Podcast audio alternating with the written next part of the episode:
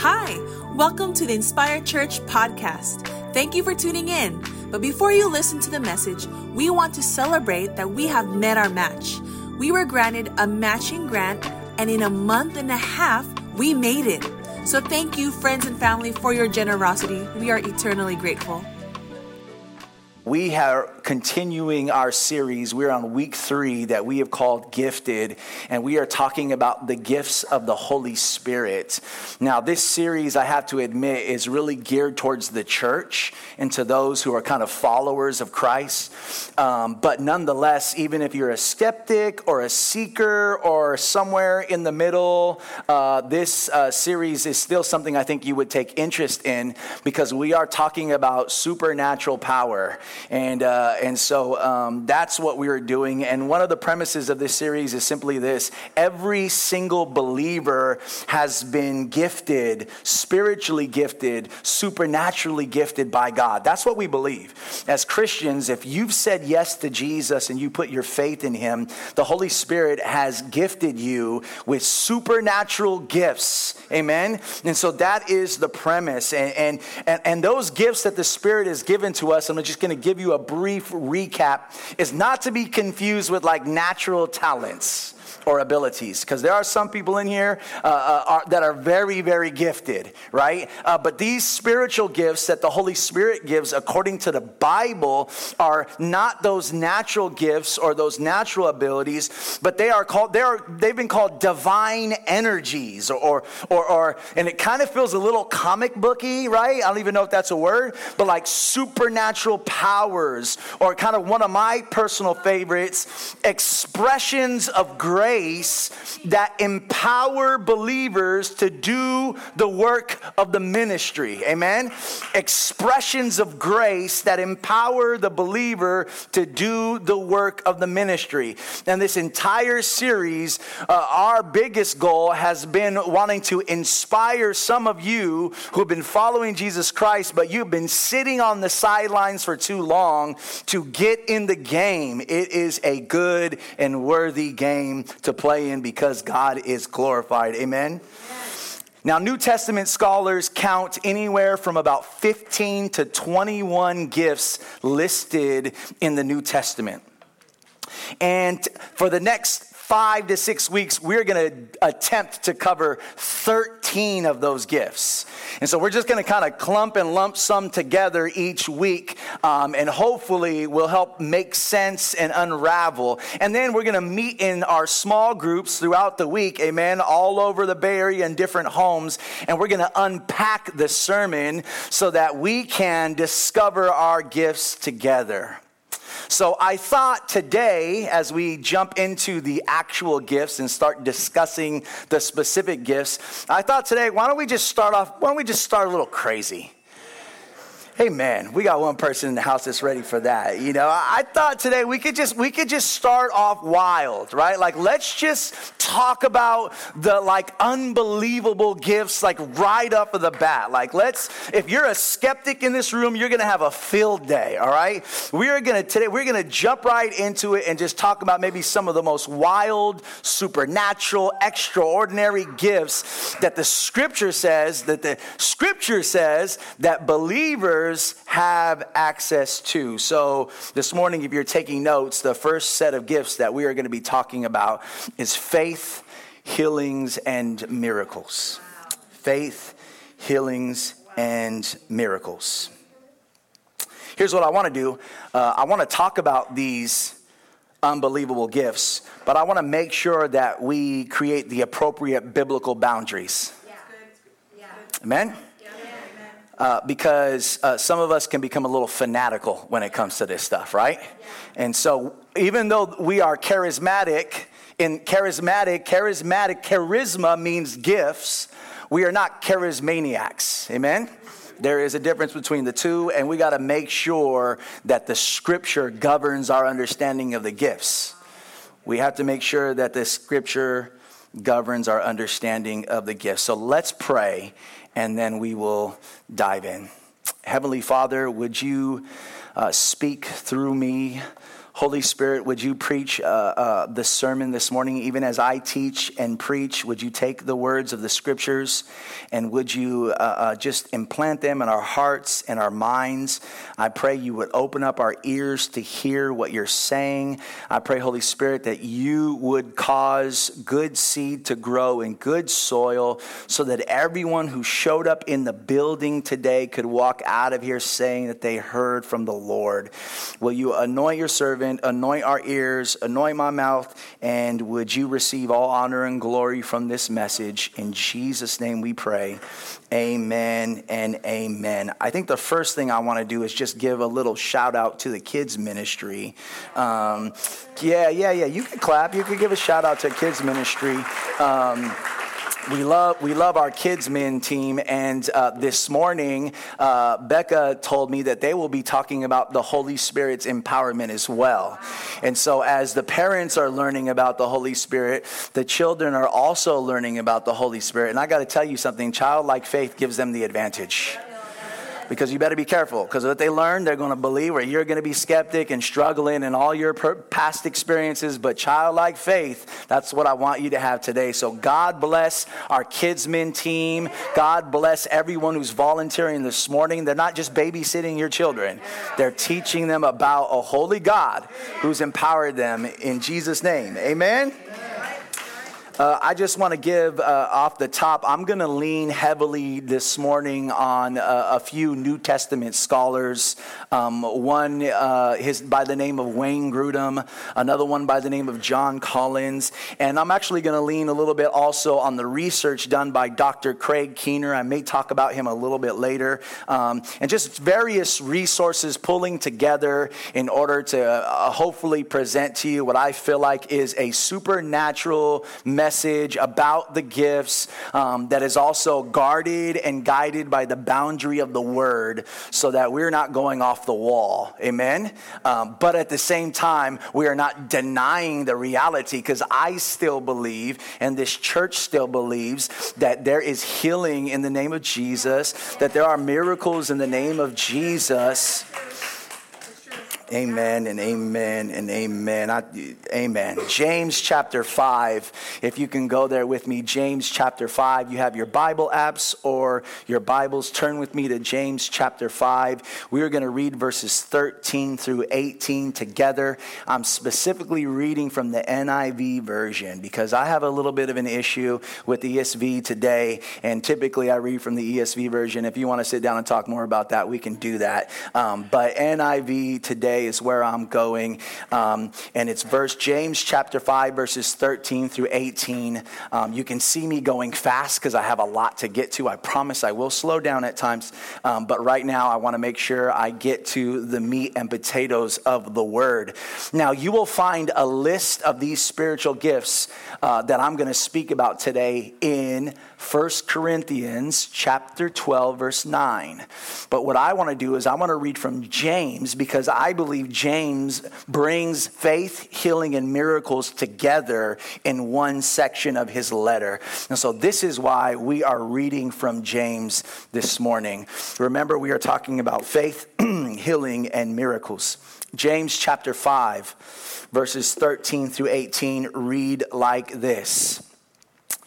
Is anyone among you in trouble? Let them pray. Is anyone happy? Let them sing songs of praise. Is anyone among you sick? Let them call the elders of the church to pray over them and anoint them with oil in the name of the Lord.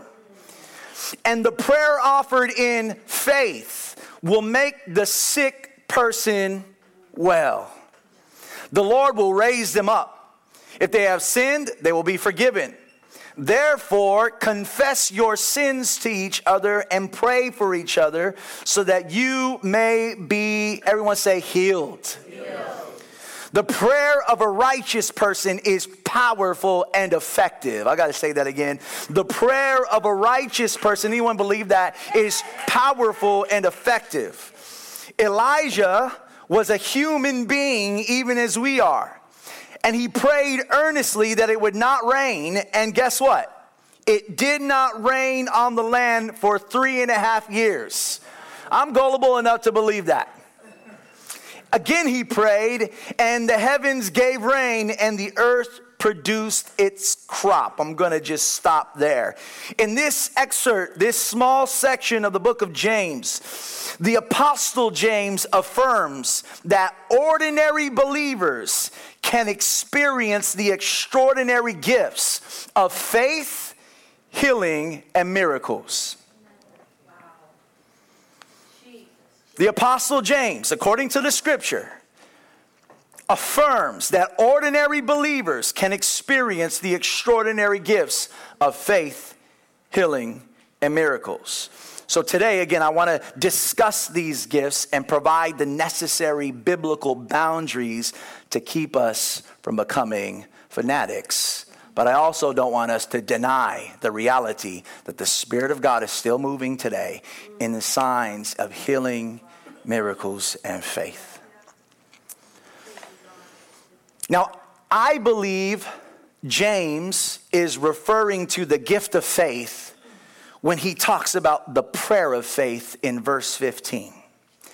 And I think that it's important to note that it is the gift of faith through the vehicle of prayer that unleashes the Spirit's extraordinary powers of healings and miracles.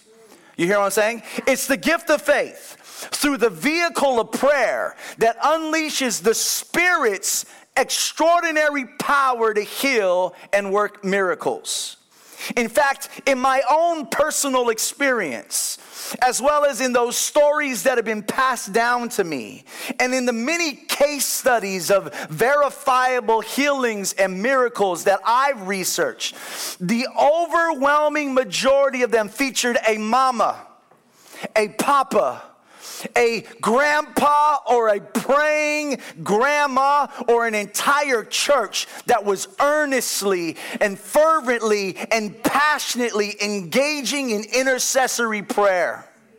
In fact, I'm convinced this morning that the one reason why we may see such little demonstration of the Spirit's power today is because we have such little powerless prayer lives.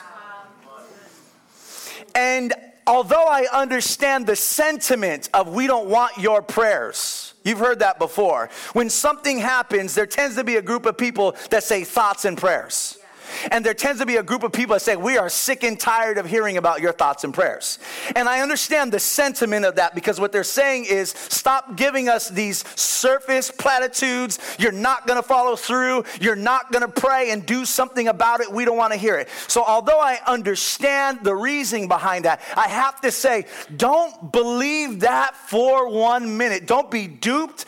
Don't be fooled. And if you're a believer, don't repeat that for one minute as if you're trying to prove a point. Because when you say it, what you're saying is essentially that prayer is not powerful but it is the fervent, passionate, earnest prayer of the saints that can move and unleash the Spirit's power. And I am convinced, you can call me old school, you can say this is a little radical. I told you we're starting off a little crazy today. But I'm convinced, I'm convinced that we may see little demonstrations of power because we have such little powerless prayer lives. What must precede manifestations of healings and miracles is prayer and faith. Are you with me? Now, I want to pause so that nobody is confused because faith is such an intricate part of the Christian uh, life right? And so I want to make a differentiation between the different kinds of faith, okay? There are different kinds of faith. So when I say the gift of faith, what am I talking about? Now, I just don't want you to be confused because we're talking about something unique when we talk about the gift of faith. So let me try to unpack that a little bit for you. And this is where uh, scholar Wayne Grudem has really helped me create kind of a teaching to help you understand the different kinds of faith. Well, first, there is saving faith. Saving faith is when you and I put our trust, our confidence in the life, death, and resurrection of Jesus for our salvation. Saving faith is simply believing the story to be true, looking to Christ and no one else for our salvation. Are you with me? And I want you to know something saving faith is present in all believers. Everyone who puts their faith in Jesus, everyone who is saved, has saving faith. Are you with me? So that's one type of faith. But believers don't just trust in Jesus once. How many of you guys know that this is an ongoing thing of trust? Right? You don't just say, Yeah, God, I trust you, and then go off. It is a daily struggle to put our confidence in Jesus Christ, to put our hope in His Word, right? And so we don't just trust Jesus once. See, we grow daily in our confidence in Christ to help us endure hardship to help us overcome, to help us resist temptation, to help us mature as Christians. And so, guess what? Like saving faith, there is also sanctifying faith that is present in all believers. Are you with me? So, saving faith is present in all believers, and sanctifying faith is present in all believers. But in 1 Corinthians chapter 12 verse 9, as well as here in James 5, there is a gift of faith that is only given to some believers. There is a gift of faith that is only given to some believers at some times. And, and this gift of faith is an inexplicable, unshakable confidence that God is going to do something unbelievable. Wow. Are you with me? Do you, do you understand the difference between saving faith and sanctifying faith present in all believers, and then this unique gift of faith that only comes to some believers at some times? Are you with me? Yeah. Several years ago, my mother and father would take regular trips to serve folks in the local churches in Ensenada, Mexico. One Sunday, while ministering at the church, a home, homeless couple who had been living out of their car walked into the service carrying into the service their six year old crippled daughter. And though the little girl had been unable to walk since birth, my mother described her parents as walking into the church walking directly in front to the altar, carrying their daughter with what my mom described as full of faith. You see, the little girl's parents had a sudden, inexplicable confidence that God was about to do something extraordinary that day.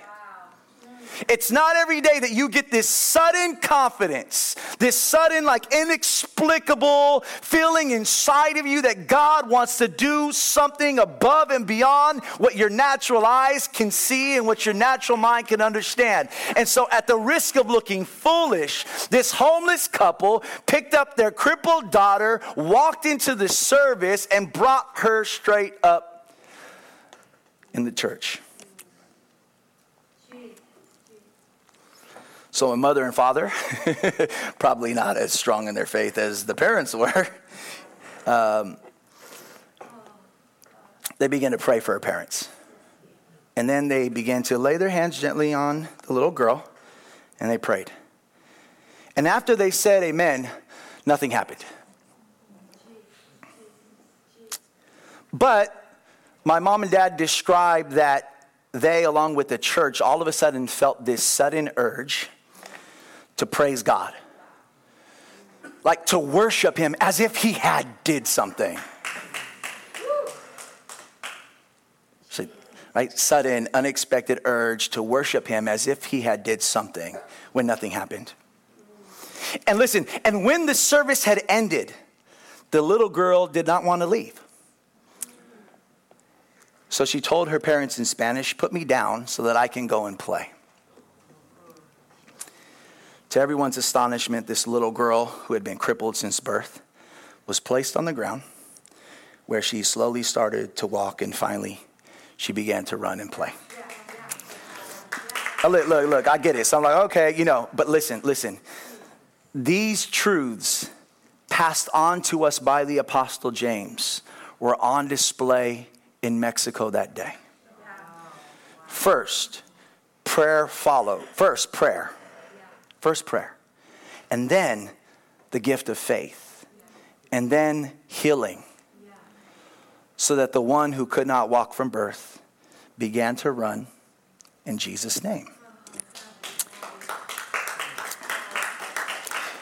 And I think, I think us snobby, well educated, highly advanced countries that just think we have it all together, who look down on what we consider to be third world, impoverished people, as if they're uneducated, as if they have no experience, no knowledge, no understanding.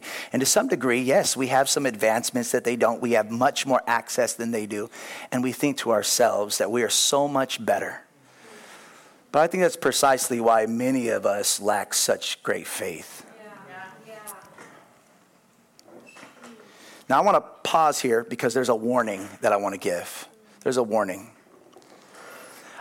I want to pause here because there's a warning when it comes to the gift of faith. I want you to remember this. You're taking notes, just somehow note this. I want you to be very, very, very suspect, leery, red flag of anyone who tries to reduce healing to some kind of formula. This is important. As we talk about the gift of faith, I think it's really important that I make sure you understand this because there's a lot of us in this room that you follow teachers and preachers that are really abusing faith. And because maybe you just haven't really dived into the text, you're not discerning well, but you're really following folks who are actually abusing what the scripture says about faith, packaging something to you that is totally unbiblical. Are you with me? You see, I want you to know there are false teachers who teach that we have the power to speak things into existence. You know that? In fact, I just, if, I don't, I don't want to chastise anybody. I just want to exhort you going forward. Please don't ever say, hey, don't speak that into existence. That's not how God works. As if your words can control and command the God of this universe. As, as if you said something and God was like, oh, shoot, you said that. I can't take that back. Like we limit our God. And here's why these false teachers do that they limit God because there's a seduction to power. And here's the problem. Here's why it's foolish and unbiblical. And here's why people give all their money to folks who say, if you just give this much money, if you just sow this seed, if you just speak this thing into the air, and all of a sudden you're going to be healed. I want you to know, don't, that's foolishness. That's not the scripture. That's not the gift of faith. And here's how you can tell that it's selfish and it's not God. It's selfish because your focus and your emphasis is on the gift and not the gift giver. God, listen, listen. It's power that is your God. It's power that's your God. You want the power and you use God to get it as if you can bend him to your will. That's why it's called the gift of faith because it's not yours. It's like you can't just will this faith up anytime. This is something supernatural. This is something inexplicable. And this is something that the Spirit gives to us. This is not something that we can just command at will, as if our words are magic wands. You are not a little God.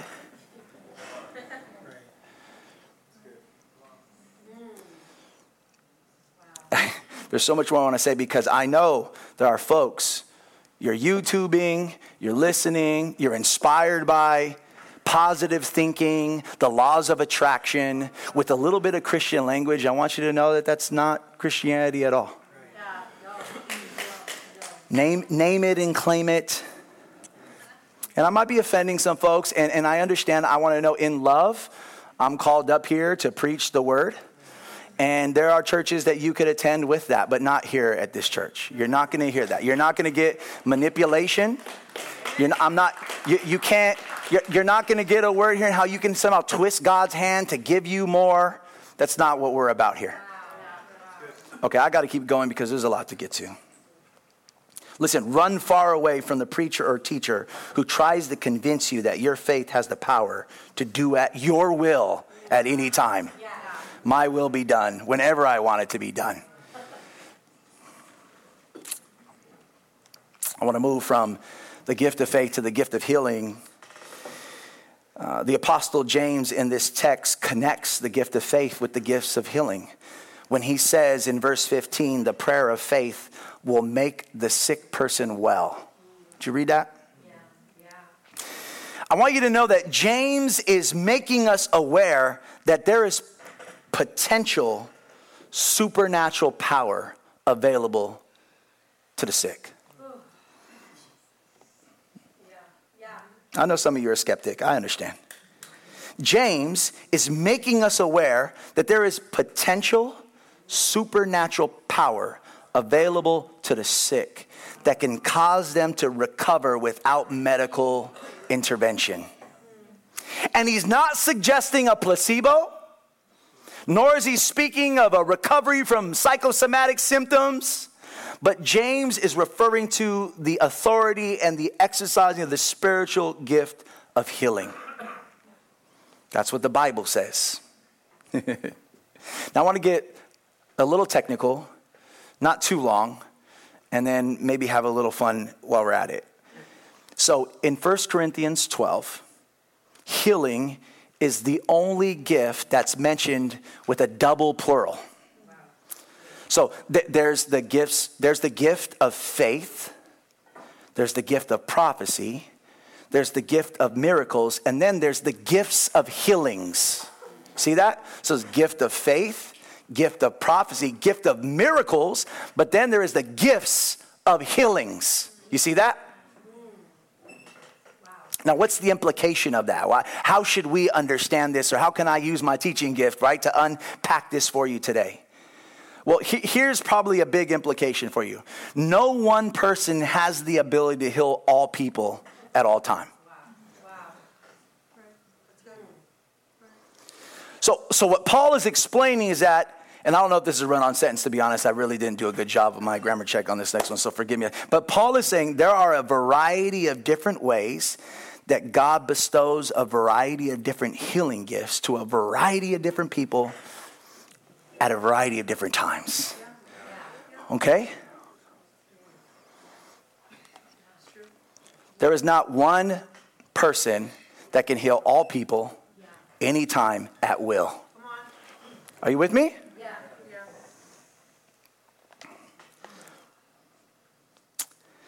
Let's, let's continue to unpack this.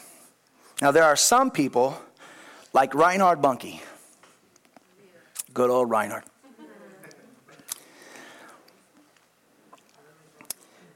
And we have a little photo of him up here. There are some people like Reinhard Bonnke who have been gifted by the Spirit to heal many, but not all. Do you hear that? And though he has been gifted to heal many, not everyone who comes for healing gets healed. That, this is, I know it sounds really elementary, but this is such important known for his passion for the gospel and his love for Africa. His open air services would regularly, regularly attract thousands, with his largest meeting reaching 1.6 million people in attendance in Nigeria, November of 2000. Before he died in 2019, there had been over 79 million documented decisions for Christ through his ministry. And how they do that is just folks will kind of respond to the gospel. People will give their lives to Jesus, and then afterwards they will follow up with them with these response cards, okay? Super simple. Don't overthink it. 79 million responses, documented responses of folks who said that they gave their life to Jesus. What made these crusades so popular were the stories of healings, various healings of various diseases, from AIDS to cancer, from blindness to kidney stones. And the widely told story of the resurrection of Daniel Ikechukwu, a Nigerian man whose wife brought his lifeless body to a church where Bonnke was ministering that day. You can look this up, okay? Then, Let's just, I want to keep, you're doing a great job. I just want to keep this slide up here as I give you this second. Then there are guys like my uncle Johnny Stanton. I got this. I got this from my father. He's probably looking at me like, "Hey, uh, let's keep this story." Sorry, Dad. Sorry, Dad. We're just going there. Let me tell you about my uncle Johnny Stanton, who was married to my dad's sister. Probably wasn't the greatest Christian in the world, right? Probably had some issues attending church regularly. Definitely was grouchy and grumpy and probably didn't have a lot of people who liked him. And I'm keeping it mild. For over a year, my dad had been experiencing excruciating back pain. Chiropractors would bring some relief, but the pain would always return. One day, good old Uncle Johnny came over to the house to visit and asked my dad if he could pray. My dad thought to himself, of all people, this is not the guy. but of course, my dad, being the humble man that he was, is. It's a really good point. Wow.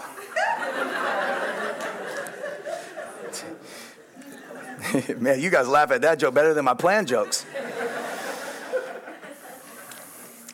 My dad says, sure. So Uncle Johnny Stanton, with his grumpy and grouchy hands, um, began to pray for my father. And on that day, in the living room of my father's house, where there was no crowds, right? No stage, no Reinhard Bonnke, no well known traveling evangelist, just grumpy, grouchy, sometime going to church Christian, Uncle Johnny Stanton. On that day, when he prayed, my dad said he felt a surge down his back and he was immediately healed. And that back pain, excruciating pain that had occurred for over a year, uh, was gone completely.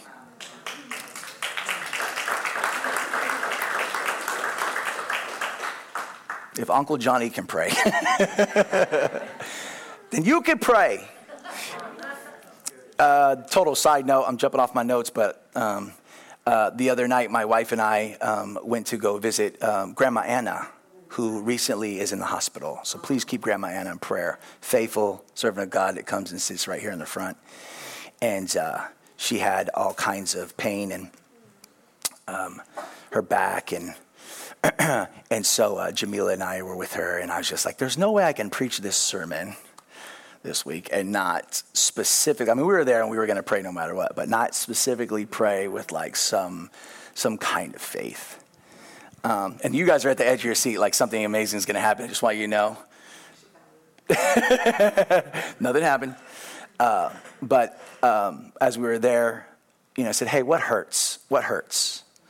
and specifically it was her she had her back was hurting and her leg was hurting and she said my back my leg and my belly and so jamila and i began to pray for her specifically.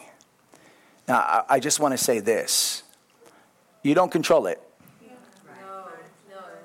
You don't control it. But it doesn't matter where you're at.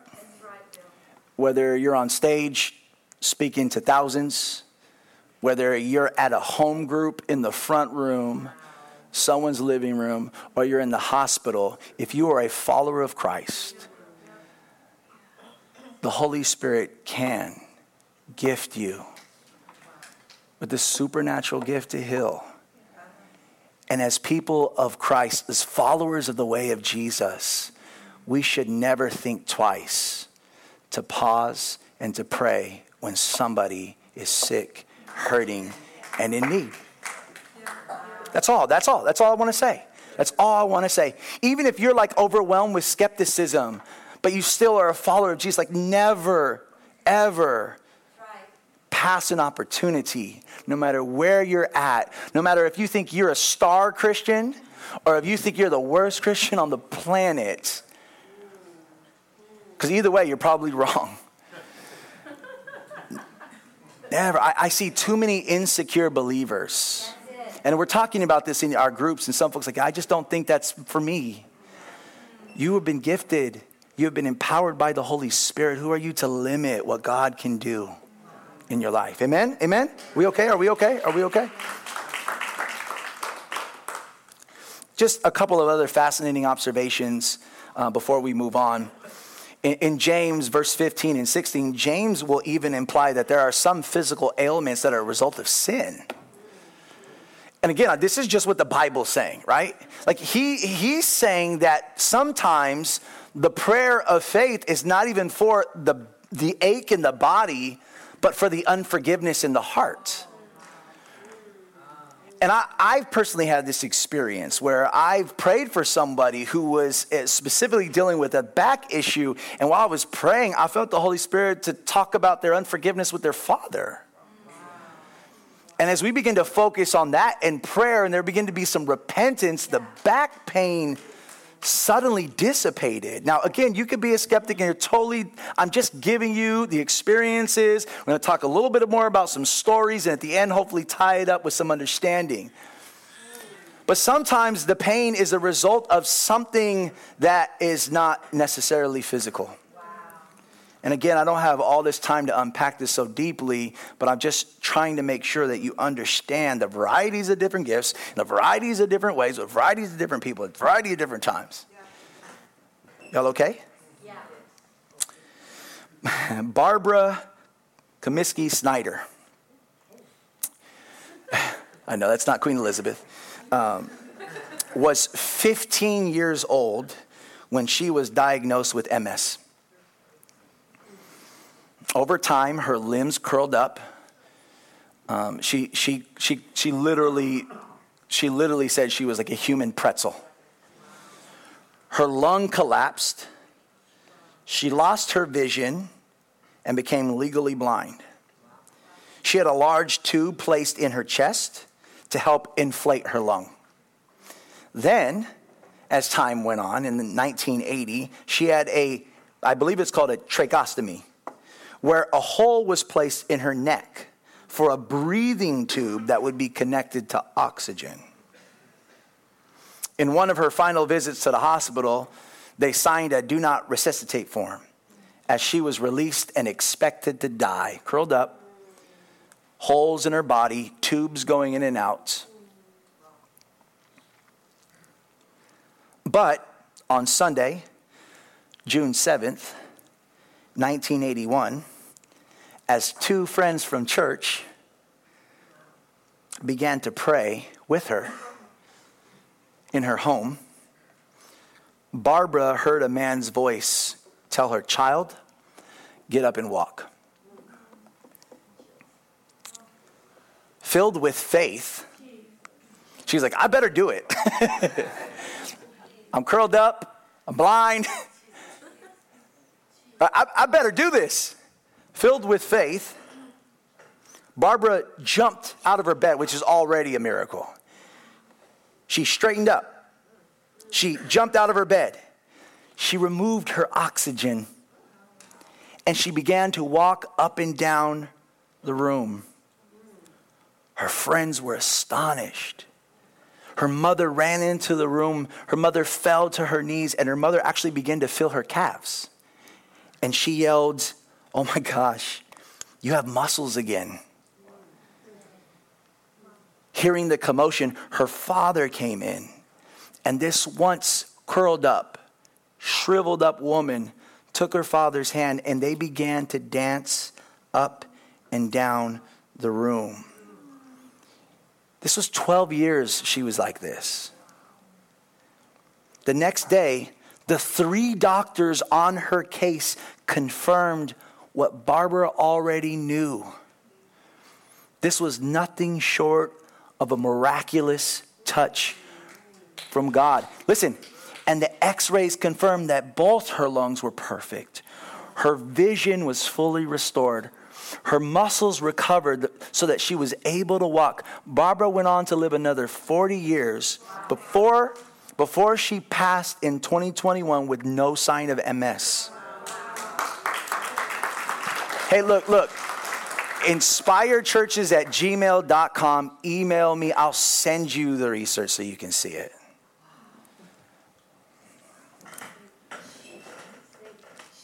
I don't have much time.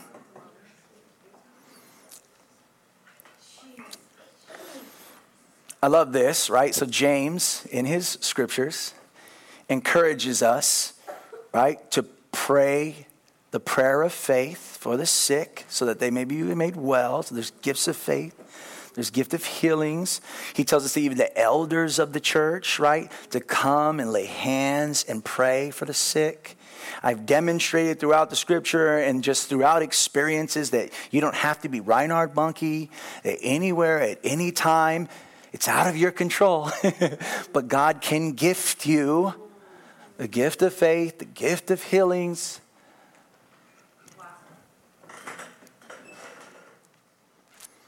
But James also encourages us by saying Elijah, which is the Old Testament prophet, was a human just like us.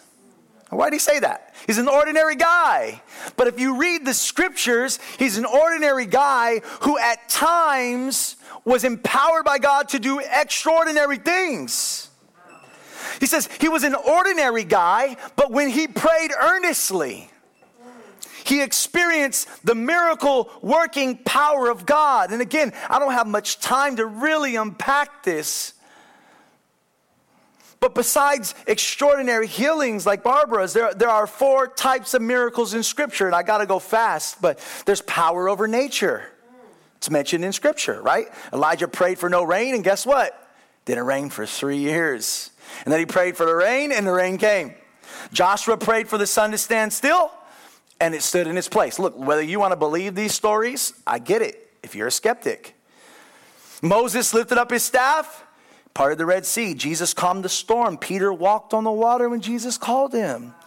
So there's power over nature. Look there's authority over demonic spirits. I can tell you some stories, but I'm not going to do it today. People in the gospels, gospels under the influence of demons. Which sometimes the demon is cast out and the physical ailment is gone. Like this is just the Bible. This is what's in the gospel. My wife and I, my mom and dad, we can tell you stories of demon, demonic possession.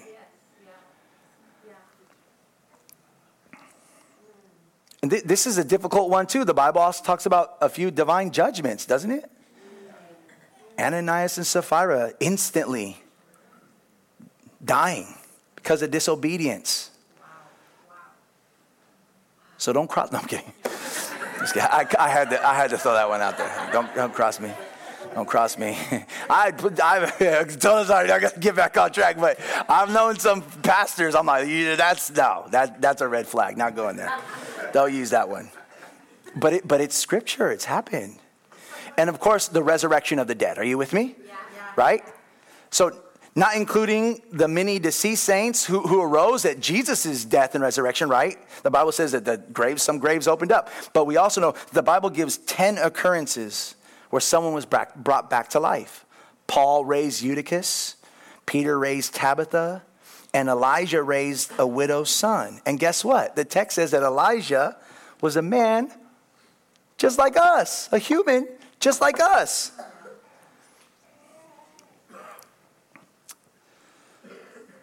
One night, Dr. Chauncey Crandall director of preventative medicine at Palm Beach Cardiovascular Clinic, was walking through the halls when he felt the Spirit leading him to go into a room of a man who had already been dead for 40 minutes. The death certificate was already signed. Dr. Chauncey felt like God wanted to give the man a second chance. So Dr. Chauncey did the unthinkable. You got to have a lot of faith that just feels real foolish and weird. He grabbed the defibrillator device and he shocked the man once. Nothing should have happened. He had been dead for 40 minutes, and his face was already turning black from stenosis, and yet his heart started to beat. The nurse walked in and screamed, Doctor, what are you doing? After all, even six minutes without oxygen is enough to produce irreparable brain damage. But this man lived with no brain damage. And Dr. Chauncey was able to pray for him, and he accepted Jesus as his Savior. To this day, Dr. Chauncey and Jeff Markin make their way around the whole world sharing this miraculous story. Now, listen, I understand skepticism. I understand. But the stories of healings and miracles are too vast in number to just ignore.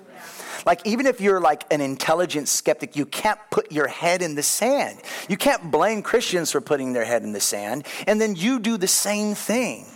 The stories uh, of healings and miracles are too vast to ignore. I could tell you about Dr. Craig Keener, a, a, a New Testament scholar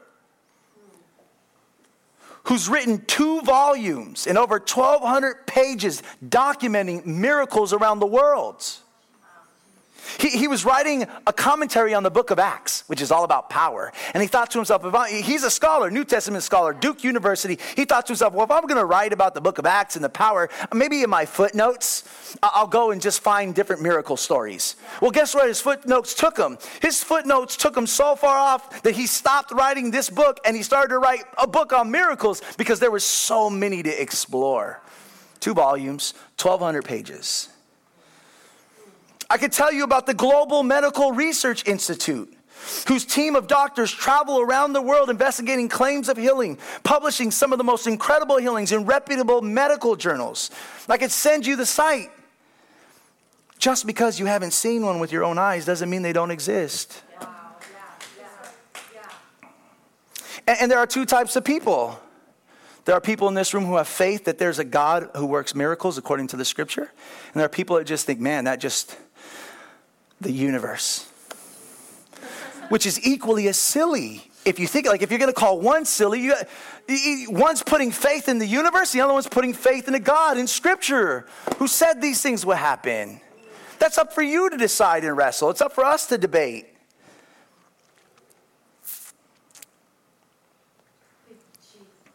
I want to finish. I thought I'd maybe take a little twist here. I want to finish by answering a difficult question this morning, okay? So, we're talking about the gifts of faith, miracles, healings. We're going to discuss them more in the groups this week. But I, wanted to just deviate a little bit and answer this, these final questions tonight, today.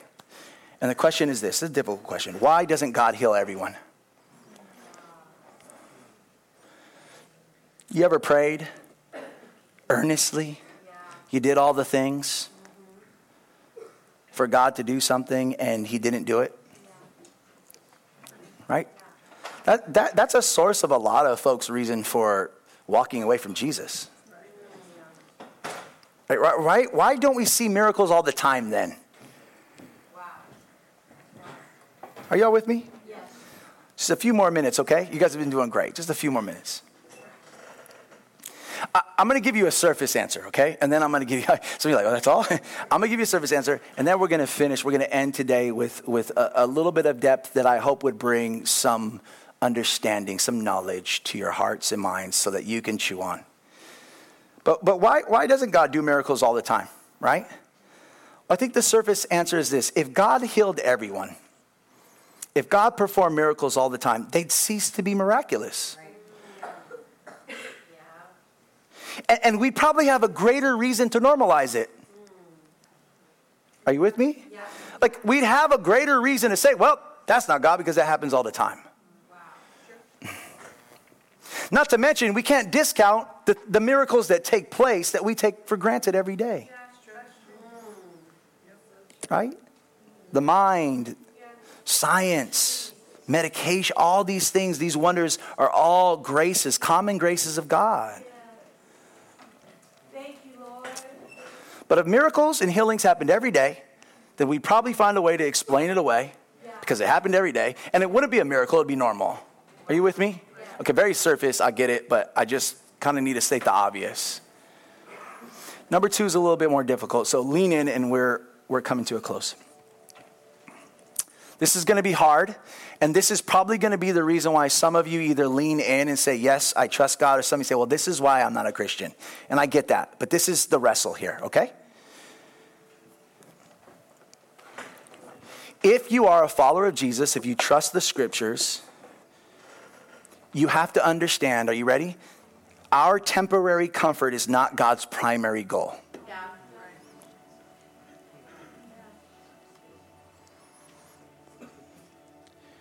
And this is going to be even harder. So, what is his goal? His goal is his glory. I know it's tough. His goal is to put his righteous character on display.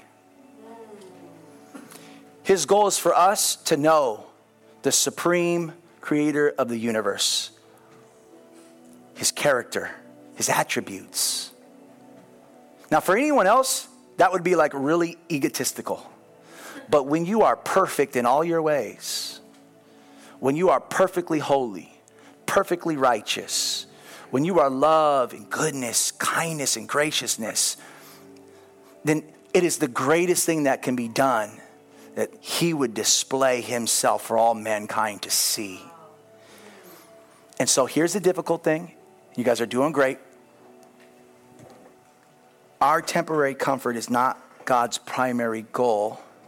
God's primary goal is his glory. Now, watch. Sometimes, now, in light of that, are you ready? Sometimes suffering becomes the better thing in the hands of God. Sometimes suffering becomes the better thing.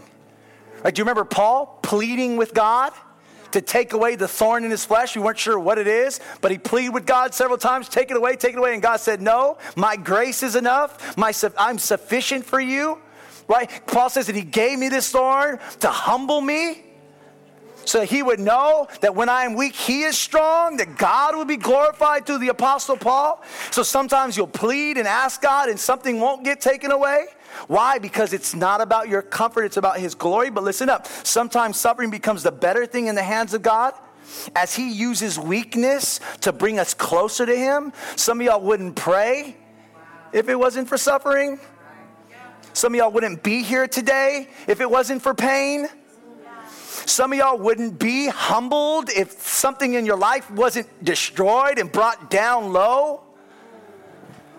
We'd be arrogant, egotistical, selfish, prideful. We would not be gracious, compassionate, empathetic. And so sometimes what God wants to do in you only comes through weakness. That's the Christian faith.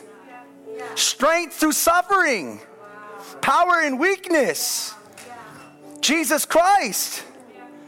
Ultimate demonstration of love was Him dying on the cross. Y'all doing okay? God would rather humble our hearts than heal our bodies. Why, why, why, why? And I'm going quickly. Why? Well, can I say, um, Jesus Christ, his death, his life, his death, and resurrection has secured for every believer in this room eternity. There is a guarantee in this room, if you are a follower of Jesus, that a day is coming where there'll be no more pain. That's what the scripture says. No more suffering, no more sickness, no more disease, and no more death. That's guaranteed. Like that day is guaranteed. Christ has secured that. Are you with me? Like your comfort is coming. But right now, in this temporary time, it's not about your comfort, it's about His glory. Your comfort is coming. There's going to be a time. If you believe this word, if you trust this word, there's going to be a time where there'll be no more aches. It's coming. But right now, it's about His glory. Now, let me say this. And guess what? Everyone who's ever been healed got sick again. Everyone who's ever been raised from the dead, except for Jesus, in the scriptures, they died again. So, what's the point of healing if you're just gonna get sick again? And what's the point? Like, you can get healed of a disease tomorrow. Uh, uh, um, Barbara's story, she got healed of MS, lived for 40 years, and she died in 2021 of COVID. Everyone who gets healed gets sick again. Everyone who's resurrected. In fact, I was telling Jamil, like, if I die and I go to be with the Lord, the last thing I want is for anybody to ask for me to resurrect. I'm like, God, do I got to go back? Like, this is where I want to be. Unless one of two things. Unless God had something big that I had to accomplish. Right? Even if that big was like, hey, you're going to go back so your son could come to know me. Deal. Right? Or if I need a second chance. Right? But anything else, please don't resurrect me. Okay. I, I, I, know it's silly, but I'm trying to get it. I'm just trying to see it. And, and you guys have done great. I've gone a little long. This was a big subject line, but I'm going to finish. Everyone God has ever healed got sick. Everyone who's ever resurrected, they died again. So, what is the point? The point is the glory of God. Why did Jesus turn water into wine? Not so that the party would be popping, but so that they would know that the bride, the bridegroom has come. And that there will be in eternity a party that'll never stop. Right, right. Why did Jesus calm the storm and walk on water? To prove that he was God, that he was the Word made flesh, that he was creator, he was over creation, that he was Lord over nature. Why, why, why did Jesus multiply the fish and the bread? So that he could tell everybody, I am the bread of life. I am the bread of life. Right. Why did he resurrect Lazarus? So he could show everyone that I am the resurrection and the life. Are you getting it? It's not about you, it's about God, it's about Jesus, it's about the demonstration of his glory. Stand up. I know that was so fast. Stand up. Rise. If you can. If you can. If you can. If you can team, I'm going to call a little bit of an audible here. In a moment, I'm going to pray with you, but we're just going to take just a brief minute to just process and to praise God. Just maybe a brief chorus. And then I'm going to come up, we're going to pray, and you're going to get out of here and you're going to enjoy your lunch. Um, but can we just take one moment, church?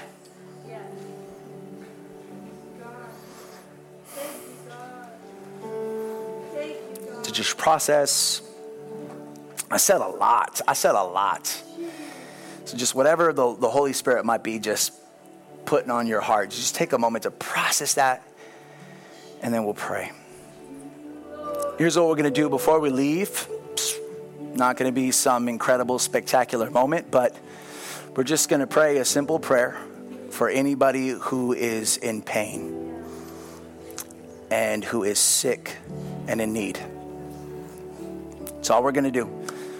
Um, James tells us if you're in trouble, let's pray. If you're suffering, let's pray. If you're sick, we'll pray. Can't promise anything is going to happen. What I can say is that there's power in prayer. And that it's not my power, but it's the power of God. And we're a church that believes in the supernatural power of God. We are, and we're unapologetic about it. And so, if there's anyone who's sick in this room, there's anyone who's suffering, there's anyone with any ailments,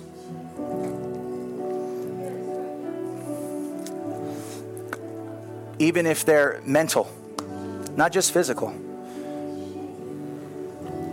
God is the God over the body and the mind.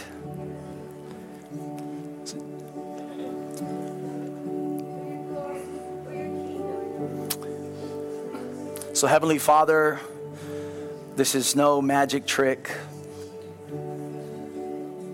This is just a simple prayer. Just a simple prayer this morning. You, we just pray that you would heal the sick. We believe your word. It's what your word says. We believe in the supernatural gifts of the Holy Spirit, that they're still alive and well and working today. And so I pray disease, sickness, chronic pain, depression, suicidal thoughts.